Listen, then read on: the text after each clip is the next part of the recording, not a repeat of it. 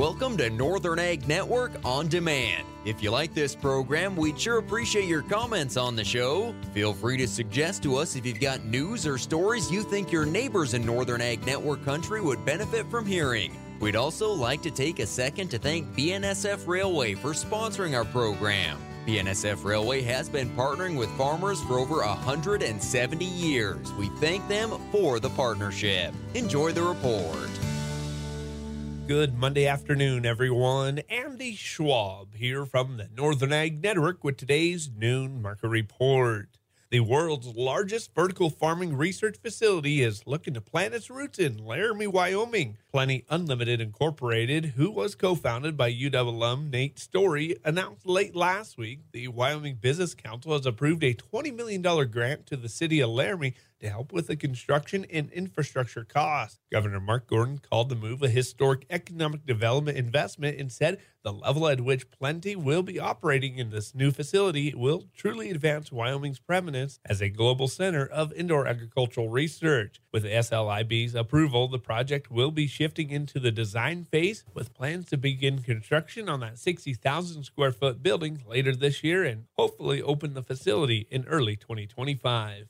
Well, as you may recall from last week, I had the chance to head to New Orleans for the National Cattlemen's Beef Association annual convention. In my opinion, the biggest news that came that week was the announcement from the U.S. Fish and Wildlife Service to consider returning management of the grizzly bear back to the states in both the greater Yellowstone ecosystem and the Northern Continental Divide ecosystems. It was also highlighted in the national level industry leaders as Public Lands Council Executive Director Kaitlynn Glover said the move has been long overdue. What was true in the last several years is true today and is going to be true at the end of this 12 month status review for both of these proposed populations.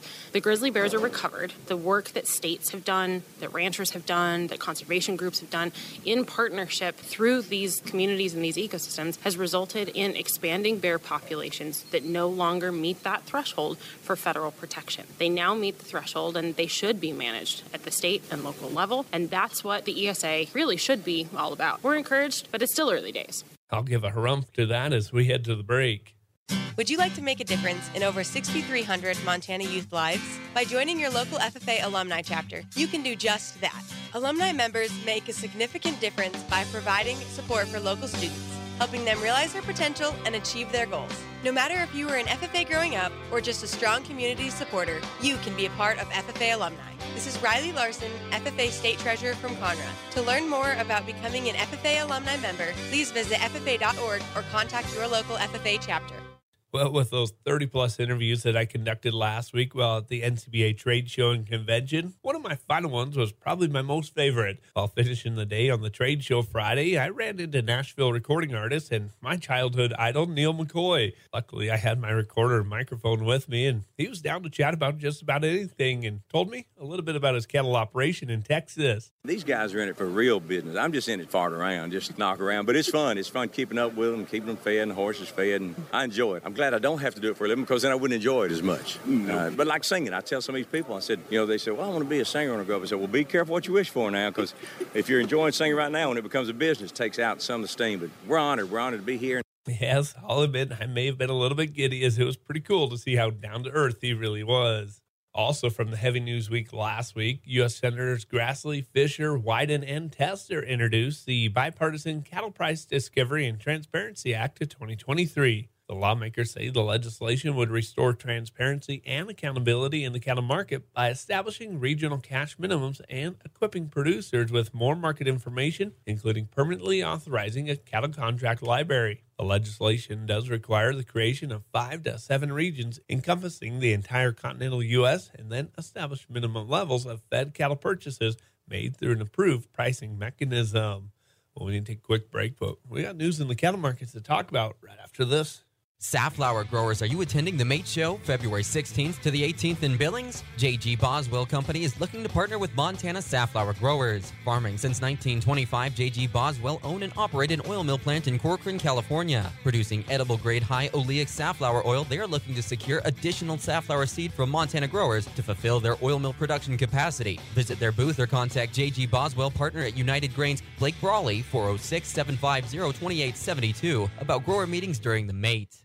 Cattle markets continue to see the support they saw last week's on the futures board after they ended two to three dollars higher. Of course, that conversation last week included much of the latest USDA report that showed the lowest level of beef cow herd in the 50 year history. The support did spill over into the cash cattle sector last week as those live deals three to four dollars strong with their bids of 158 to 160. Dress deals also jumping two dollars higher at 248 to 250. Probably the larger note to note there, though, was the fact that there was only 64,000 heads sold through that market, and of that, 92% of them were committed for a nearby delivery. That could also be setting up a pretty positive move throughout the next few weeks. Looking at where those futures finished today, some of the cattle futures saw their feeders up $1.47 on March at 187.57. April feeders also adding nearly a dollar, 191.52. Smaller gains were found on the live cattle futures with that April contract up 25 cents at 164.37. June up 37 cents at 160.65. When turned to our local auctions, there were some high prices to talk about at Glasgow stockyards last week. Light four weight steers coming in just over the $3 mark, with some of the heavier steers, six to six and a half weights, 194 to 216.50 at Glasgow stockyards. Well, we need to take a quick break. We're wrapping up with the grains right after this. Discover the difference a family owned Montana bank can make for you and your business. Stockman Bank is focused only on Montana, no place else. So you come first with us. Enjoy a local banking experience uniquely designed to meet the financial needs of your Montana business. Visit your neighborhood Stockman Bank to say hello and let us earn your trust and your business. Moving Montana forward. Stockman Bank, Montana's brand of banking. Member FDIC, Equal Housing Lender.